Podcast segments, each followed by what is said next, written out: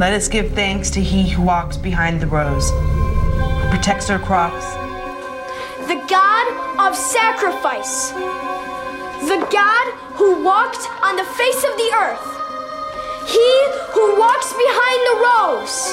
He who walks behind the rows. He who walks behind the rows. God does speak to me in my dreams.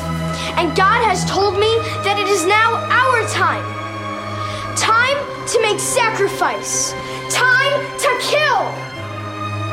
Welcome to Now Playing's Children of the Corn retrospective series. It is written, A leader will come from the corn. Part of the Now Playing Stephen King movie review series. I offer this to he who walks behind the rows. Hosted by Stuart. This is my game. I've played it before and on better courts than yours. Jacob. He thought he had great spirit. And Arnie. Question me not, Malachi. I act according to his will.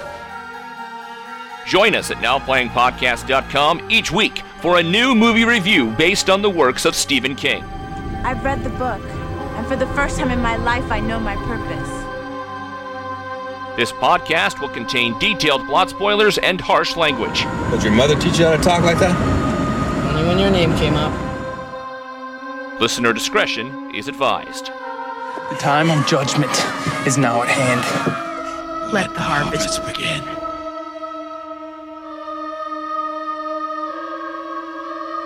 Outlander!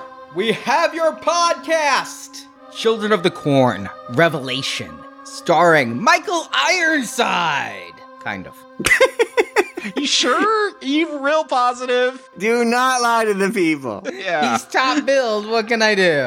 Oh, I can't believe that. Michael Rogers, Claudette Mink, Crystal Lowe, and directed by Guy Magar. This is Arnie, and I'm sorry, dear. I tried to warn you, but we still have three more Children of the Corn to discuss.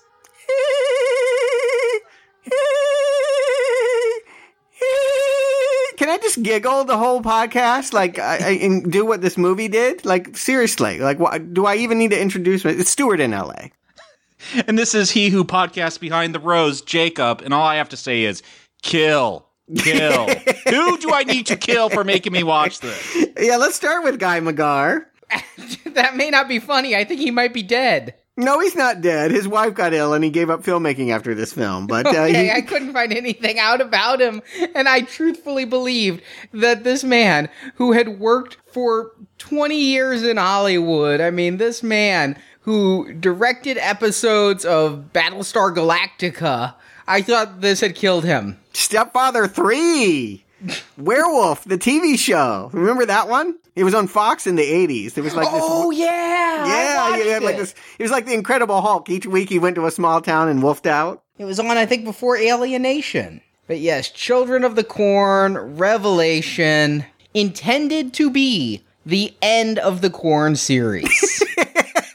intended. They could have stopped with 666. I mean, come on. I wouldn't have held it against you. Yeah, yeah, that's a retcon in and of itself. It's the prophecy. The prophecy said we would bomb. The prophecy said we would make the worst film in the franchise and we would stop for eight years. the prophecy said we would hire the screenwriter for Silent Night, Deadly Night 4. Is it? Yes, their only other credit. Which was one of my more praised Silent Night, Deadly Nights due to its kind of crazy visions and the Brian Yuzna aesthetic. That was one of your favorites? That was one of the worst things I've ever seen. The thing with the maggot and Ron Howard's brother? Yeah, I liked it. Oof. I mean, I didn't recommend it, but it had something more than five did.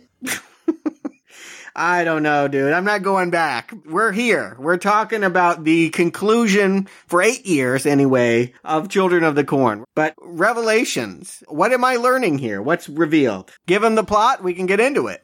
When her grandmother disappears, Jamie goes to Omaha, Nebraska to check on the old woman. She'd been acting strangely of late, selling her house and moving into a decrepit old apartment building placed in the middle of a cornfield, and the building then was condemned shortly thereafter. But you can't believe the price.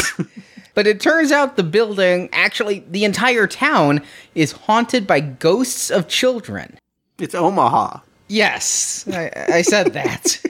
Omaha, Nebraska is haunted by ghost corn kids. yes, and it looks much smaller than you've ever imagined. Half a backlot? Yes. Wait, this was supposed to be Omaha? I've been to Omaha. It's a pretty big city. I know. This is not Omaha. yeah, I have a good friend who lives in Omaha. I've seen pictures. It's actually a city. Yeah, well, these are the revelations, right? Who would have known this is the true Omaha? Well, it turns out that in Omaha 60 to 80 years ago, there was a religious cult of children. And when the feds were going to break them up, the lead preacher, Abel, no I in it, set their tent on fire and all the children were killed, save for Jamie's grandmother, who was able to break free of Abel's spell and free herself, the only survivor of that cult. But one night, as an old woman, Hattie goes out and follows voices into the night and gets hit by a train. and Hattie's death raises a ghost of one of the children from the cult. So each time a real person dies, a ghost child is raised. So it's good thing that we spend literally an hour meeting Jamie's neighbors, each of whom is an asshole or sinner in some way to make them deserve death. There's the stoner who won't deliver phone messages, the stripper, the gun nut, the disabled, angry, cursing man with a porno mag. The children kill them all, growing in numbers all the time. And for some reason, Michael Ironside shows up a few times too. Top billing. As a ghostly priest that we just have to discuss, but he has no part in a plot summary because he has no part in the plot. Despite every sign to leave the town, including actual written signs, Jamie stays and finds out one of the little girls is the ghost of her dead grandmother, and now grandma's gonna take part in her death. The more Jamie runs, the more the children sit around opening the gas lines on stoves until Jamie finally gets out the door and the building explodes behind her. when we see Atari 2600 graphics of smiley faces or children or amoebas float to the sky as Jamie finally gets the fuck out of town and credits roll. Yeah, that says everything I could say. I think we're done, guys. Recommend? Woo boy. Well, I mentioned the financial troubles that started Miramax in the last one. By 2001, Miramax had started becoming a money loser. Yeah, look at all the corn films they put out. How could they not be losing money? The Weinsteins' partnership with Disney, it hadn't gone the way they wanted, and so this one had the budget slashed on the way to production. they should have slashed it more so it never went into production. Yeah, I agree. You just stopped making it. I mean, they couldn't have been rolling in dough to begin with. And maybe that's a reason why this movie has such a horrible script and snail paced. I mean, my everything that happens and not much does, but it's in slow mo here. I mean, this thing, I think we get real time. Like, I'm going to walk down the hall every step. I got to take an elevator four floors every, pa- and it's a slow elevator. I'm gonna masturbate in the bathtub every rub. I'm glad that you're agreeing that she was masturbating. We'll talk about it. I have just one question right off the top. I mean, I know we're going to talk about it, but Stuart, I task you with writing Children of the Corn 7. It's an unenviable task, but this is your job, okay? Sure. What possesses you to put it in an apartment building and make it all indoors? hey, the same reasons for Mangler 3. Put it in some old abandoned house because you don't have any money. Yeah. I'm getting Mangler 3 flashbacks here. That's not good. They have some corn stalks, and we'll find out later that it grows in the basement. That the guy that's growing pot or his own vegetables. I couldn't even tell whose garden it was. Was it the children? Was it the gun nuts? Was it the cannabis guy? I don't know. Yeah, that is my first problem with this film is that it's really mislabeled. This isn't Children of the Corn. We discussed how the middling sequels from 2 through 5 became this like anthology. With 6, thought they were going back to their roots or their stalks or whatever. And now we are deeply into anthology territory as there's barely any corn. The building is next to some corn. Yes. I mean, literally, it's the side yard, it's the playground of the building. And it didn't exist until the first death. It should be said this is an urban area. It's Omaha. There is no corn in the city proper. This is on the site of a former cornfield. No, no, no, no. When she rolls up scene one, there's corn. Right, but that's only there because the grandmother died. Oh. Yeah. So it wasn't there when Granny died. Correct. No, that's what I was so confused with. I'm like, there wasn't corn there before, but there is now. I don't know. No. It was nighttime. I figured they just thought the camera wouldn't pick it up. No, that her death created the cornfield. This is an urban environment. 60 years ago, it was a cornfield and now it is a slum. So Hattie, we see her in the opening. She came back to the site of her friend's fellow corn cult member's death to sacrifice herself. She knew she was going to die, I think, because this sacrifice would spare her granddaughter from dying. Oops. Or it would mitigate a plot in which she would come there and be attacked by corn kids. Yeah, I don't get the idea that it would have saved the granddaughter. I guess we'll get more into it. I thought that was the whole point is that everyone from this grandmother's lineage had to die because she was supposed to die years ago when she was a child it, with this revival. It's a final destination thing, right? Because she was never supposed to grow to adulthood and have children, thus any child or grandchild she has must be killed as well. The parents, her children, or her child, I should say, our main character's mother or father was killed in a fire,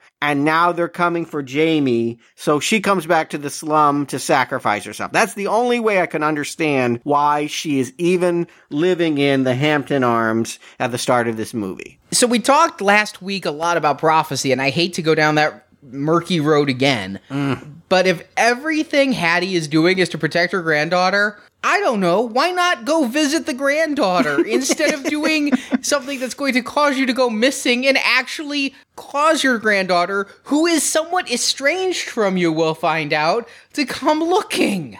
Yeah. Yeah, I thought that Hattie, there was something that possessed her. She was drawn back to move there. I never got the sense that she did that to save her granddaughter. I this is a confusing story. It it shouldn't be. It should be pretty straightforward, but things are not clear. I thought it was mystical forces trying to bring her back since she was the one child that lived from this cult. It's a thin setup to have what should be a routine, run of the mill, your average B level slasher flick. Okay, so we now have a mystical cornfield outside of this slum, and every time one of the tenants dies, one of the kids from the old tent that burned up is gonna walk out of it. So that's an obvious engine. We, we should have lots of death. We should have lots of gore. We should have lots of things happening in this movie to make more and more kids. Oh my God, does nothing happen in this movie. I cannot relay to you unless we just let the tape roll with nobody speaking for the next 30 minutes until I shared my next thought. I cannot tell you how bored I was watching this horrible, horrible film. Look, come on, you don't like this police procedure we get into with Armbister? I want to know what relative, what friend had that last name, Armbister, to name the detective that. Like, that is not a real name. I feel like I'm in Mystery Science Theater 3000 territory. Like, I could just riff off this name for the next hour. But yeah, they just go back and forth, like, gotta wait 24 hours, and then we seemingly wait, like, in real time, 24 Yes. hours to go back to the police station. Yep. And nobody's dying in between. Yeah, people are riding elevators. People are walking lo- down long halls. People are picking up the Bible and reading it because they're bored. Come on now, here. I admit that the opening of this film's a little slow, but I watched this movie twice. Oh my god. Was there a commentary for this one? I got interrupted halfway through. I decided in order to judge the pacing, I had to start over. So I watched the first half of this movie twice. And there's a little bit. If I squint real hard and think more of the TV version than the theatrical version, there's a little bit of the shining going on, right? There's the creepy kids who have the malevolent stare. There's the long haired girl who's really ugly. I mean, There's a dead woman in the tub. Yeah, I mean, maybe barely, but uh, yeah, it- the similarities are transparent and not as frequent as we want. Yeah, there's basically there's two basic evil little kids, and it's not the preacher. It's like they're almost twins, fraternal twins. There's a boy and a girl that are always standing side by side and giggle, giggle, giggle, giggle, giggle, giggle, giggle. They're like the twins from The Shining. Sure, I'll give you that. Yeah, those twins, all they had to do in The Shining, though, were stand there to be creepy. These ones, they play video games. Come on, that game, that House of the Dead, that's always like a $2 game, and they're plopping just a quarter in there. It's Omaha. Everything's cheaper in Omaha. Yeah, apparently they just round everything. Like, here's the thing. I'm not trying to nitpick, but it's just, it's a bad script. When she buys some stuff, oh, that's five bucks. Come on. Even. Yeah, it's never even unless this cashier is just so damn lazy. He's just like guessing. Like, Maybe he's pocketing the change. Who knows? But there's also a little bit of intrigue when she goes to the grocery store. You're right. Because there's intrigue at the grocery store? He who walks behind the grocery rows. Yes, this is great stuff. I mean, there's the other creepy girl who I'm, I'm pretty sure was different, playing hopscotch in a pentagram, which actually looks more fun than regular hopscotch. that is a cool image. I don't know what it means. I never comes back to do anything except be creepy. I mean, we get Michael Ironside here with a wonderful looking eye scar. Yeah, and then he goes away. I'm like, oh, we're gonna have like the tough chewing up the scenery priest throughout this. Like, I kept thinking this was gonna be a team up with Jamie as she tries to solve the mystery of where Grandma is. But Armbister comes and goes. Ironside comes and goes. We get all these different residents. I'm like, oh, she's gonna team up with the gun. No, nope. Oh, she's gonna team up with the pothead. Nope. Oh, she's gonna team up with the stripper. Nope. Like, just things come and go through this film, and Jamie's our guide in a very boring scenic route. Yeah, Jamie needs to have allies. I think it's supposed to be the cop. I do think that there's supposed to be some kind of romantic chemistry. He's interested in her at least. And that's why he does all of the background research. She's a reporter in Los Angeles. She never uncovers one thing. She doesn't even know her own grandmother's story as a survivor of a child cult. It is Armbister does this to get a date with the new chicken town. That's what we're supposed to see here is that he's macking on her and doing all of her work for her. And meanwhile, yeah, what Michael Ironside is doing in this movie, I think he's waiting for the bus. I think that there's a bus that's going to come that's going to take him to another horror movie where he's playing a scarred up priest, but he's got 10 minutes, so he'll stand there and amuse the directors while he's waiting. Come on, guys. Didn't you jump when the kids throw I think it's salsa at their window. I don't know. It's got like corn in it. No, because I didn't know what it was. How am I supposed to be scared? She said it was corn, and I'm like, it's red and gloopy. I thought it was a tomato. Yeah, there's no way that's corn. But there's kernels of corn, hence why I went with Mexican.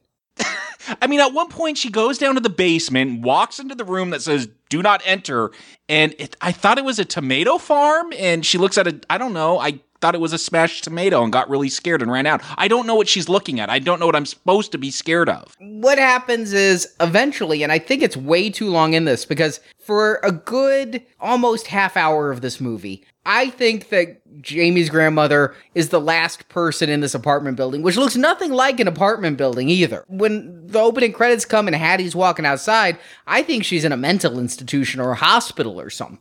I w- thought the same thing. It's condemned. I mean, it's it's getting the wrecking ball next week. No one should be living there, but it's got full occupancy on the fourth floor.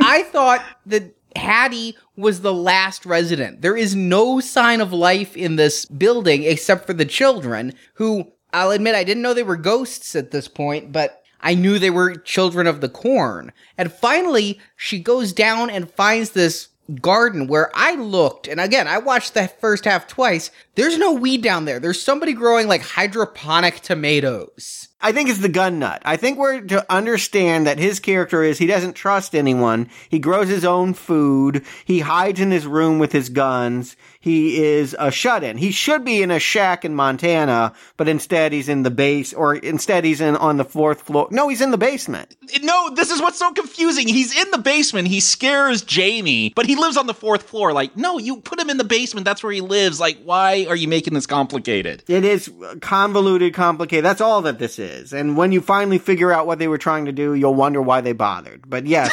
I think that, that it is his garden, but the kids co-opted. At some point, it gets filled with stalks of fully grown corn. Yeah, I mean, Every single person but one in this building is a total asshole. There's the gun nut who's so paranoid. Jamie walks into his padlocked, but yet for some reason unlocked tomato garden, gets a pistol in the face.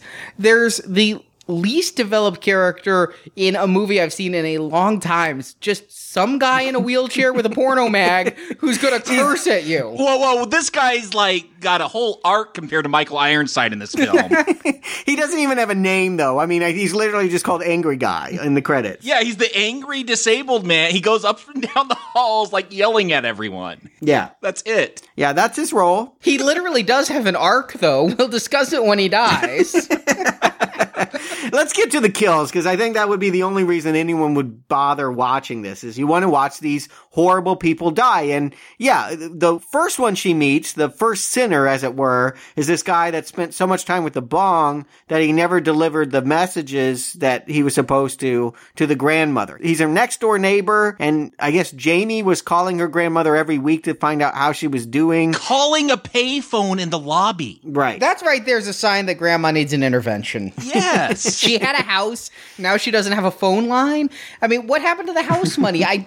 This is pre 9/11 that this was made. There was no housing crisis. Right. And the cell phones, 2001. You give her a cell phone, you can call her wherever she is. Well, I don't know if the grandma's gonna have a cell phone, but she Sure, should have a- sure. She- My grandma can't use a cell phone. I don't know that Hattie could. she should have a phone. Well, uh, be that as it may, this was the man responsible for keeping granddaughter and grandmother in communication, and he had been flubbing the job for weeks, I think, or at least a week. In his defense, he was scrawling messages on the wall. Yes, I noticed that. It's not like he was just completely ignoring him. He just wasn't knocking on Hattie's door. And he didn't notice the fact that the grandmother slipped out in the middle of the night a few weeks ago, got hit by the train, and an entire field of corn grew in the parking lot. He is super high. Come on. Indeed. But after being the jackass who won't deliver messages to the missing grandmother, he then asks Jamie on a date. That's balls, isn't it? hey, she goes for it. I'm like, okay, this is gonna be the team up in the film. That's what I'm telling you. Like, I'm waiting to see who she spends the rest of the film with. Only in Cabin in the Woods do you team up with the stoner. Yeah, She's from LA. Come on. She's out of town in Omaha. It's obvious you don't watch a lot of slasher movies, Jacob, because, yeah, I mean, he's up on the roof, he's smoking too much dope, and the evil little twin children are there giggling on the ledge. You know where this is going. Well, yes, once he goes up there, once he pulls out that stalk of corn that he's gonna fry up. These kids can't kill him fast enough because I don't know how stoned you are, but that royalty free 15 second music loop that's coming out of his boombox had to end. Seriously, I think I paid more for the generic credit music now playing used in the first few 20 minute episodes we did than they paid for this what island kind of music seriously listen to it again it's 15 seconds repeated again and again I thought it was Chai Weapon's new single.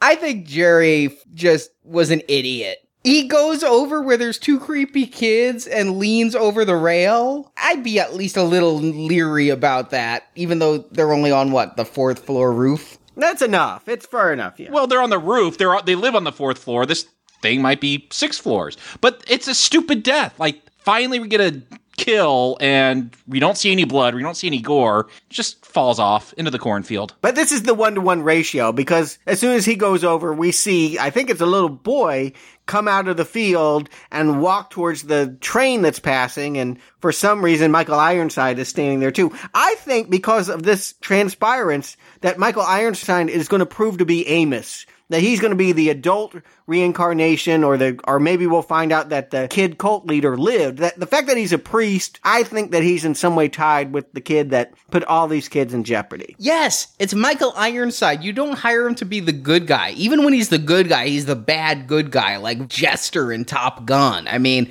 this guy is made to be your villain. Next Karate Kid. Absolutely, this is what you hire him for. Not in this movie, apparently, but He might have been the bad guy in this movie. He might have been the good guy. We'll never know. you know what? I don't care what script you have. If you find out Michael Ironside is doing this role, you rewrite it to make him the bad guy. Yeah, because the real villain, Amos, is just like some little pipsqueak with a page boy haircut. I literally thought that that was Phil Spector. When he finally does appear, he's got that haircut. I'm like, is that Phil Spector? That was a one ill-fitting suit, man. I guess they just hired the kid that could best fit it. Yeah, they don't have a good kid cult leader this time. You have Michael Ironside, you go with that. You give him the part you gave David Carradine in the fifth movie. I don't even necessarily need Ironside to be the bad guy. He could be the anti-hero. He could be this priest who's willing to kill sure, they're ghost kids, but willing to seemingly kill kids. Like I could have gone for that. I didn't even need him to be a back. I just needed him to do something. I think all he does is force Jamie to drink some holy wine for some reason. I'm not sure why. And then he disappears. He has all the information. Again, the cop and the priest bring all the information. The reporter just walking through. yeah. Yeah, she's filing reports and sending them back to work, but what is she writing about? We'll never know. She's not a very good granddaughter. She's not a very good reporter. Not a very good person. No. And again, she sees signs that say, Jamie, go home. Stays. This is, reminds me of the old Eddie Murphy joke about Amityville. This is a great house, honey. Get out. Shame we can't stay. I do wonder. Okay, I get it. She stays for 24 hours because Armbister's like, well, you got to wait 24 hours. Just stay at her house to see if she shows up. Fine. You stay that 24 hours, realize the place is creepy as hell, awful people live there. You go get a hotel room and you just check in periodically to see if grandma's shown up. Have you seen this Omaha? There's no hotels. I don't know why anyone lives in this Omaha. Yeah, no, I, yeah. Well, I'd live in this Omaha because apparently it has the fun club right by the airport. So there's an airport and a fun club. yeah. And there's a Tiffany. Yeah, Tiffany's going to go strip for 12 hours. No stripper has a 12 hour shift. This place can't support a 12 hour shift for a stripper. that is stamina. I want to find out her shift. And when she's on the last 15 minutes, I want to go and give her a dollar and see what she can do. is she even able to stand? stand upright. Here's the crazy thing with Tiffany. You're a bad stripper. First, you travel in your stripper clothes. Fine. That's not, you know. With the dollars hanging out. With the dollars in your garter belt. Like, that's how you're traveling back and forth. You're so gonna get robbed. And also, not that I know anything about strip clubs, but I'm pretty sure they don't actually wear literal cheerleading outfits. At least not in the Midwest. Not that I would actually know. right. but if hypothetically I were to know, no. So we brought up the masturbation. She masturbates in front of now. I, she doesn't know the kids there, but she th- those bubbles are bouncing up and down. They're moving She's around, moaning. She is fingering herself, right? Yeah, absolutely. But what turned her on? She cut her leg. First, she's in the tub. She cuts her leg. She's like, "Oh shit, shaving didn't work out. I guess I'll play with myself." I don't want to see a stripper that shaves after she strips. Like she should do that shit before. she stripped for twelve hours. She needs to do both. Okay, stubble is not comfortable when you're getting a lap dance. Not that I would know. All I know is Tiffany is the only character in this that I like, and I know she's going to get it, but it's taken uh, eon to get her into that tub. But now that she's finally got in the bubble bath, I'm like, this is the end of the movie. Whatever little bit of enjoyment there was, whatever kernel to this corn, it has been devoured after this. Yeah, she gets a shitty death where the kid throws magic corn kernels in there and they become stalks that I don't know. What do they do? They pull her under the water and just drown her. Well, but she's bleeding at the same time. They're like ripping at her. Or Is she, or uh, when they threw the corn in the tub? You see the she, blood, yeah. Yeah, they... and she was already cut. It's very confusing. I think she drowns. But what this proves is the angry man's a hypocrite because he's beating on the wall saying, Shut up, you fucking whore, when he's got a porno mag right there. I think he'd be down at the fun club with some singles, man. I mean, I saw Tiffany in the tub. I, I, I may or may not be down there with some singles hypothetically. I don't know if we're supposed to think this is funny that he's yelling and calling her whore as she's dying. Literally, like this guy needs to be put on some serious meds. He is one angry dude.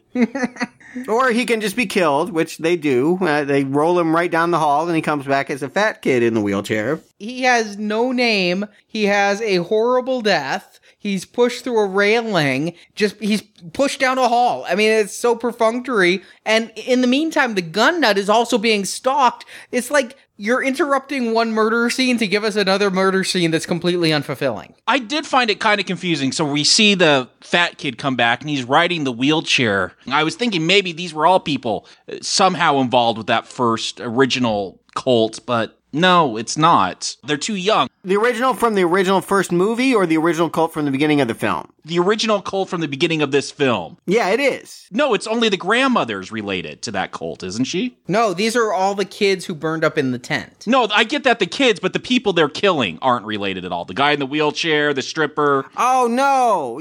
I found that confusing when they showed the wheelchair come back. I guess that's how we know the angry man died. Yeah, that is what's strange. Abel was having these kids in the field with him for whatever reason. The adults tried to intervene, so they burned themselves all up as an act of defiance. Now that they've found a portal back into reality, what are they going to do? Just play video games? What was the plot now that they have killed a bunch of people and taken material form again? And why do they want to kill specifically Jamie, the granddaughter of the survivor? Is it that they failed to kill Hattie the first time, so now they must kill Jamie? Yeah, that's exactly it. I, I, think Ironside, when he does finally say something, says that. Ironside brings up Hubie. He uses the words, and he says that you should have never been born, which I take to mean, again, I was thinking of Final Destination. Because you've cheated death, now they're going to hunt you down and find you. They'll find a way to burn you. They already burned your parents, and presumably they would have burned you in LA. So the grandmother came here as a way of heading that off, but she didn't tell you never to come here. So wait a second. If grandma had gone and gotten her granddaughter and brought her back, then all these other people would be alive today. The whole plot is just to kill this one woman, and so all these other people are collateral damage? I can only think so. Yes, because they even got the kid that ran away from them early. So you would think that would be enough. They could just live in the field and enjoy their time, but yeah, it was all to get Jamie. And I don't like Jamie. So I don't care about this. It's awful. And one of the women who wants to kill her is now her grandmother, who she only recognizes because of her hat. yeah, is her grandmother a kid now? We find out she was hit by the train. She raised back as a child of the corn with a hat and is evil now and tells her daughter, I tried to warn you. Now I got to kill you. All right. I wasn't sure if she was one of the evil kids. I know there's one kid trying to tell her to get out from time to time. Yep, same kid. It's all very confusing. Yeah, there's it's the main little girl. When she's not with the boy, she's less evil. I, that's the way I take it to mean. She was the main little girl? I think. No, she was a different little girl. Oh okay. my god, how That's can you I keep on yeah. track of them? Really? Okay. The main little girl didn't have a hat. Oh wow. but we got a couple more deaths here, guys. I guess it's worth mentioning that the gun nut uh, does an act of kindness. He tries to tell Jamie what we're all saying: "Get out! the kids are killing people. You're not safe here." He's got night vision goggles, though it's bright. yes. Here's the thing: gun nut dude should kind of die by a gun, right? Like that would be ironic. That would be a Freddy way to die. There was the scene last week where Gabriel made Cora shoot herself. You would think that's what they do. Instead, he is literally just scared to death. He has a bad heart, I guess. And he did? They didn't set up a bad heart at all. They never said it. Only through my knowledge of watching other bad movies do I get that a person clutching their chest means they have a heart problem. And then when they take a pill right after, that's the nitroglycerin. Right. Yes, exactly. Thank God for all those awful movies you've sat through. They finally paid off. No, no. We sat through them. That was the Mangler. Remember the the oh, nightshade oh, pills? Right. Yeah. Well, that was antacid. This is nitroglycerin. yeah, much different. But yeah, if I thought that the angry man had a bad death, this guy literally has a heart attack. And then the only cool shot in this entire movie, and it's still pretty goddamn cheap, is the children come and drag him off. You can't see the children until they're in the goggles, and the goggles are filling up like two thirds of the frame. And so, yes, of course, the goggles are just a video screen showing us something filmed in green, but it's still more inventive than any other shot in any other frame of this film. Yeah, I, I guess you. Yeah, Not saying much, but okay. the Pyrrhic victory there. One more death worth pointing out: the convenience store owner. Uh, we did, he didn't get a name either, and he didn't even live in the apartment. I'm not even sure how close he is to the cornfield. Walking distance. Yeah, for some reason he's decapitated and put in with the milk. They find a tomahawk. he never comes back. Does that mean Red Bear is in this? Is this a callback to part two? No, what they say is the kid left one there, but the actual weapon was a sickle. At first, I thought that this man was decapitated by a kid's tomahawk. Oh, I, I thought that's what they. Because look, Armbrister is not a great detective. Earlier on, like they think there's blood on the wall, so he licks it. He's like, nope, just chocolate. Yes, I, I first of all wondered if he was going to check the type of blood based upon taste. Second, he doesn't ask for an evidence bag. He's just like, you got a baggie? okay. I hope it's sterile inside and doesn't have contaminants. These kids do have a sweet tooth. We see them eating a lot of candy. I guess they stole. That's why they had to kill the convenience store worker. They didn't even have a quarter to play a video game. They didn't have any money to get their candy. Right.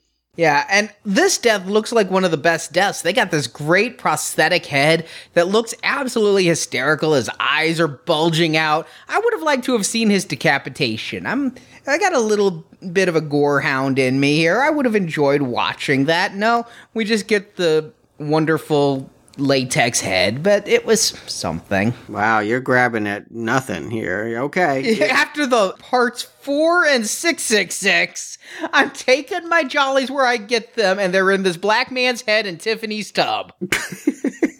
I'm glad you could find them somewhere. We're an hour and 11 minutes into an hour and 20 minute movie, and I'm wondering when is anything going to happen here that matters? Hey, at an hour three, we get Michael Ironside's big scene. He finally talks. And then leaves. Yeah, he came back. The train didn't pick him up, so he decided he would film one more scene.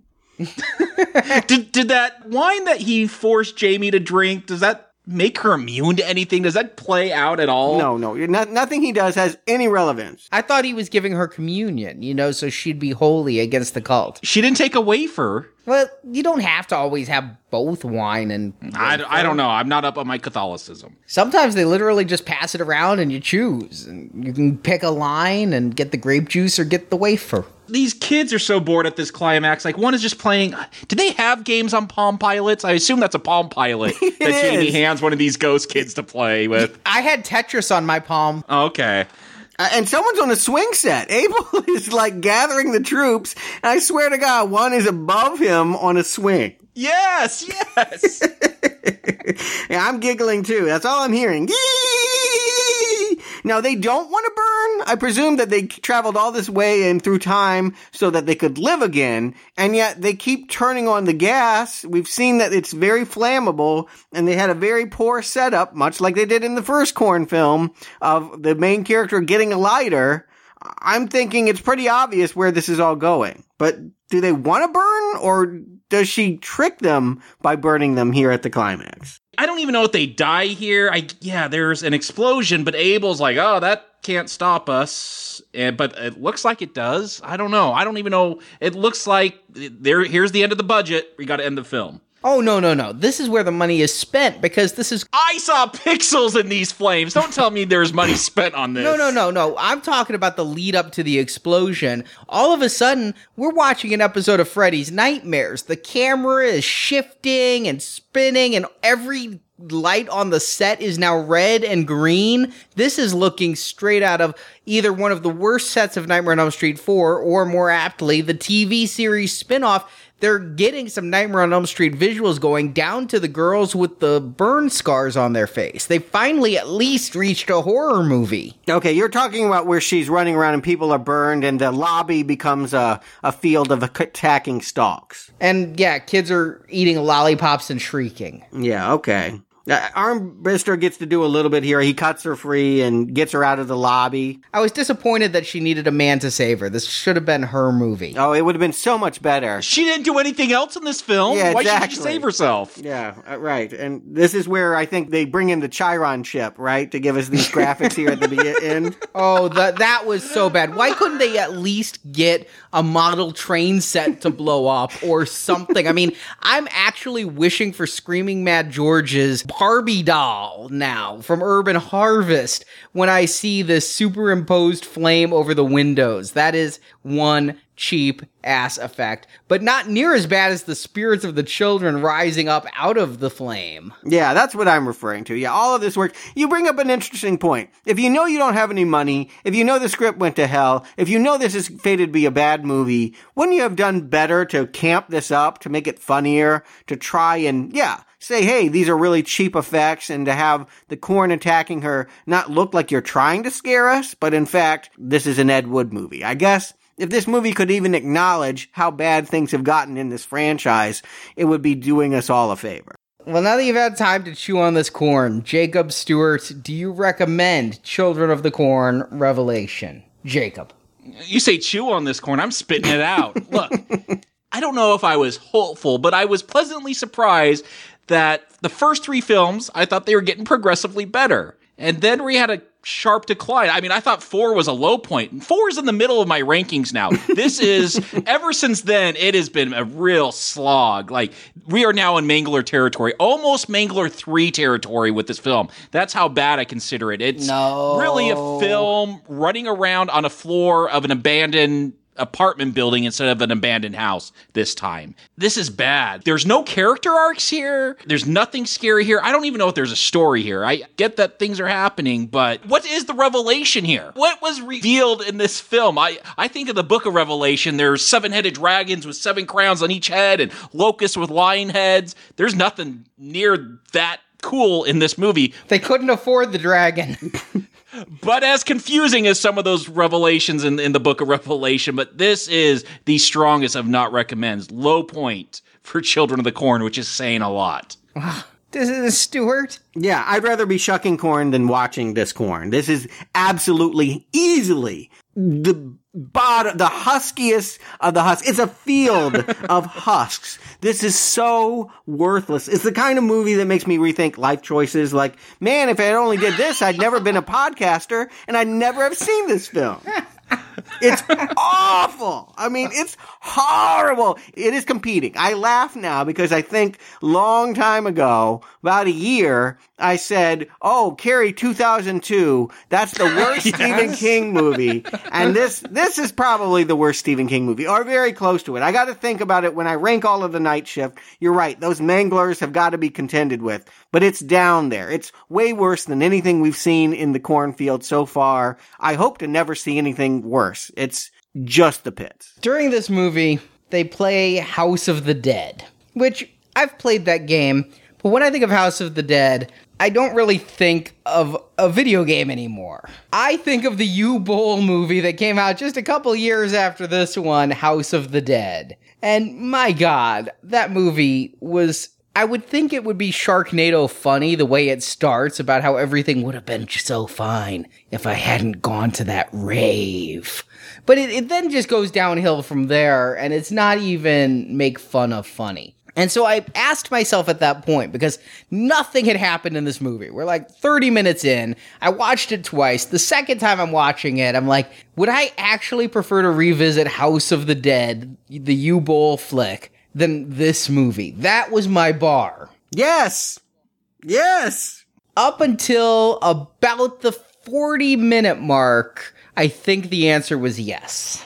Now, this movie doesn't redeem itself at the end, not by any means. There's no revelation that's going to turn this into a green arrow.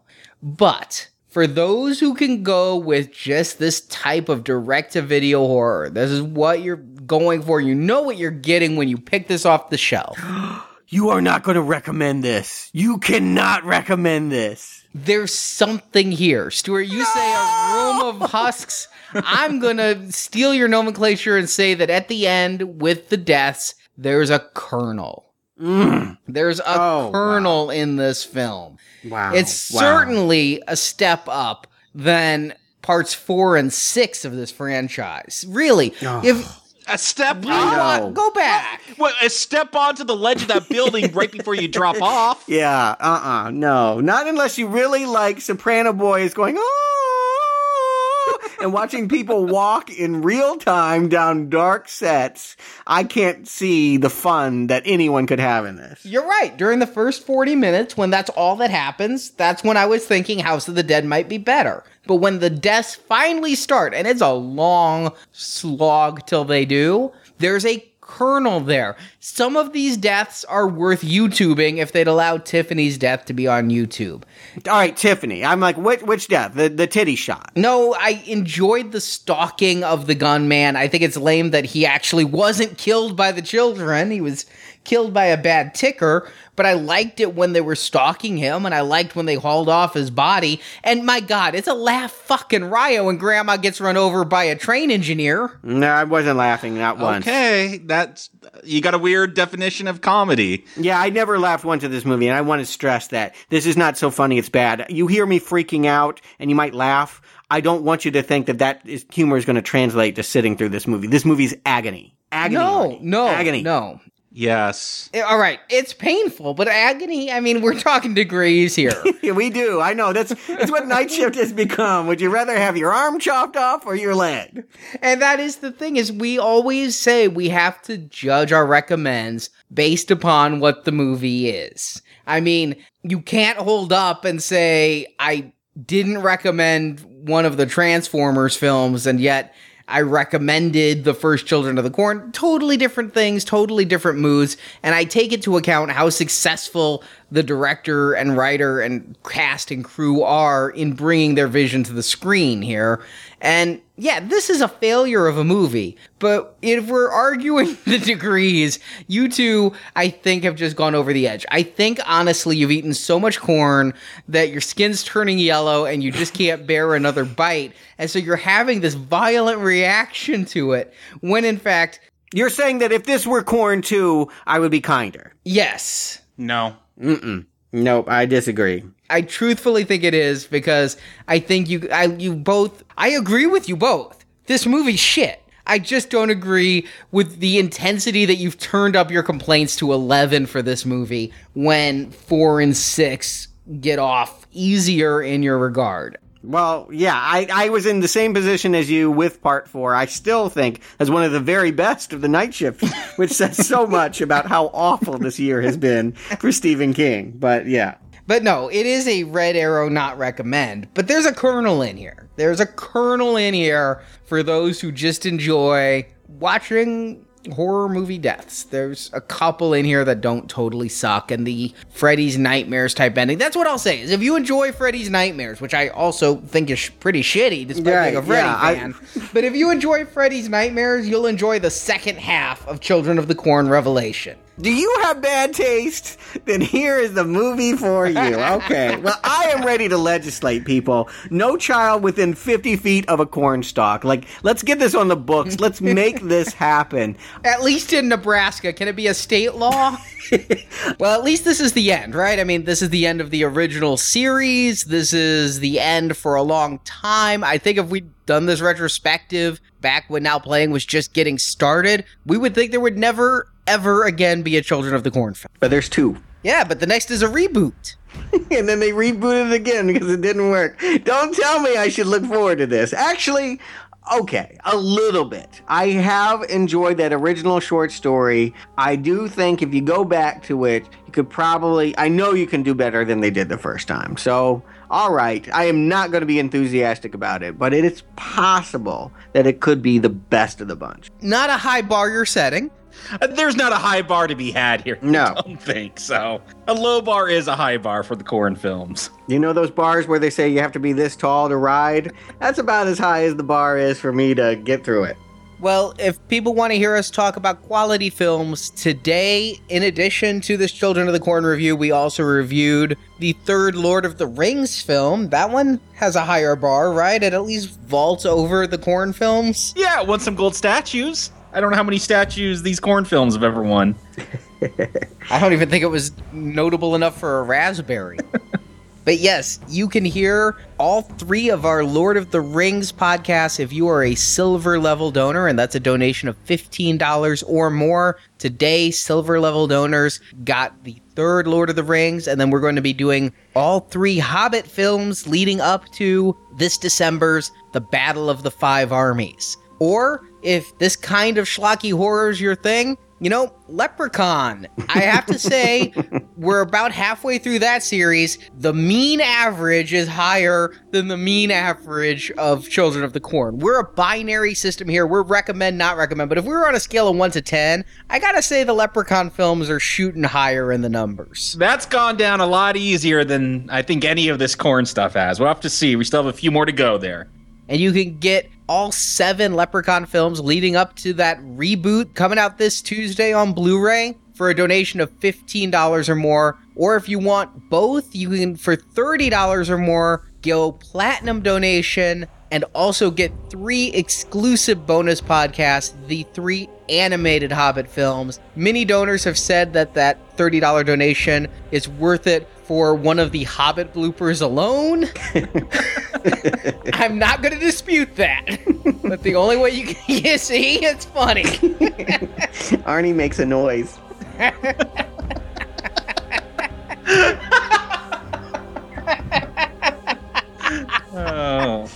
And you've almost made me make it again. but the only way to hear that noise is with a donation of platinum level between now and December 31st when all these shows go in the vault. So we thank you for your support. And Stuart Jacob, I thank you for joining me for this podcast. We'll be back next week, Malachi. We'll be back next week.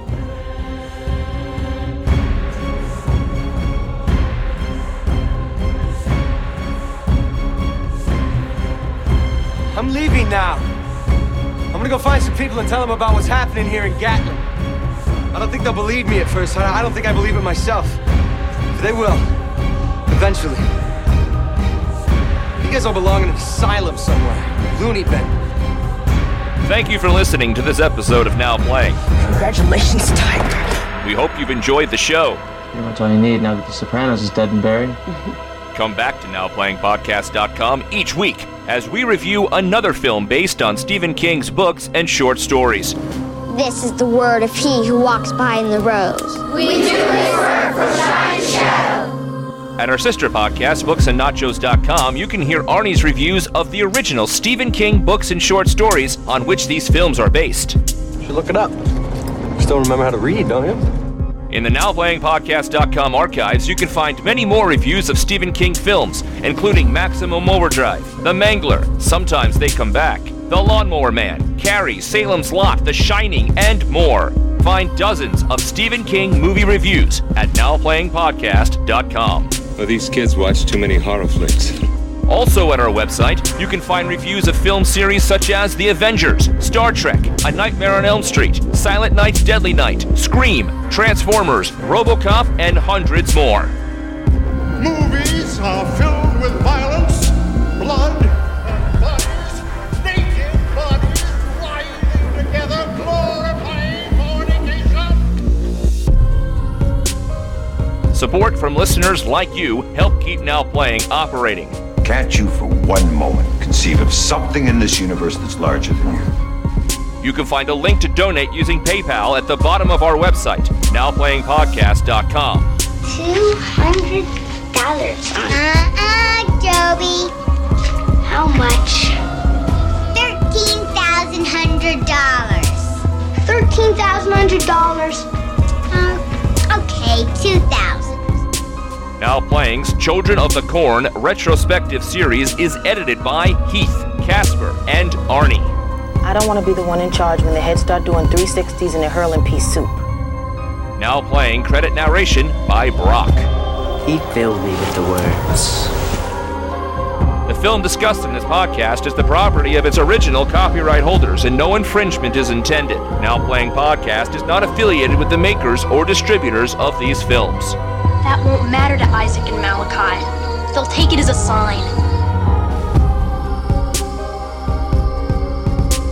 To speak for the others or only for yourself?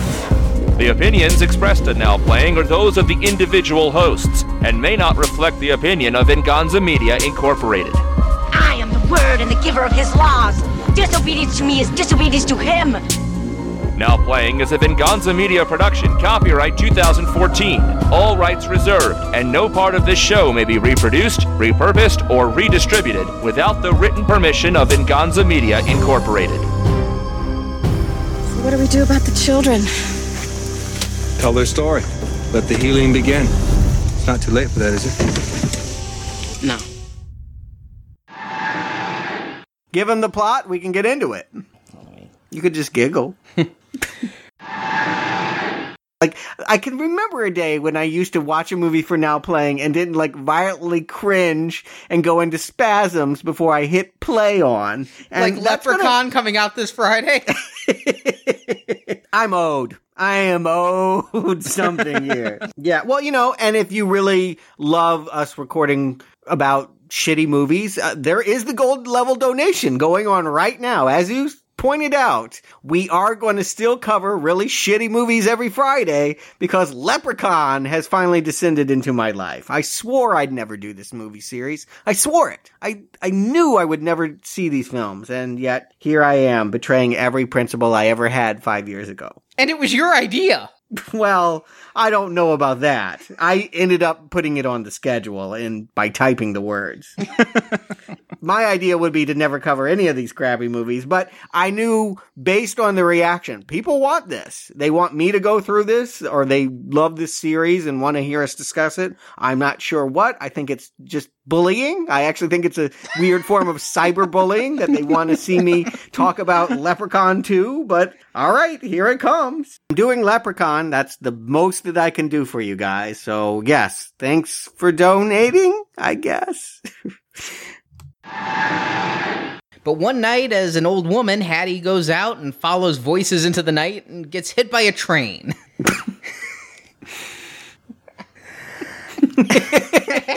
we are just gonna giggle. well, that's what the kids do throughout the film. Why shouldn't we?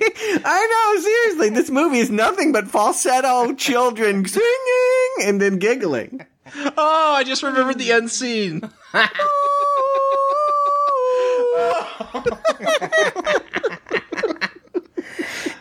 We've just recreated the movie for you. Yes.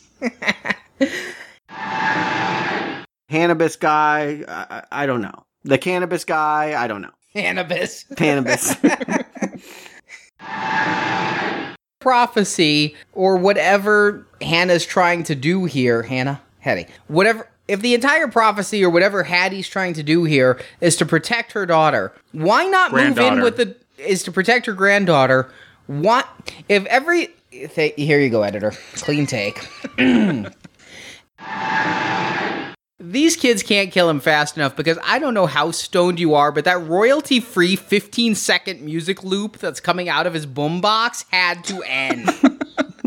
Seriously, I think I paid more for the generic credit music now playing used in the first few 20 minute episodes we did than they paid for this what island kind of music? Seriously listen to it again. It's 15 seconds repeated again and again. I thought it was chai weapon's new single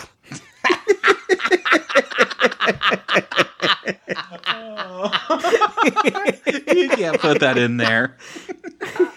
oh, yes, we can. Only Books and Nachos fans are going to know what that means. Hey, I paid a dollar to use that song for Books and Nachos. I did. You did? Why did you give it to me?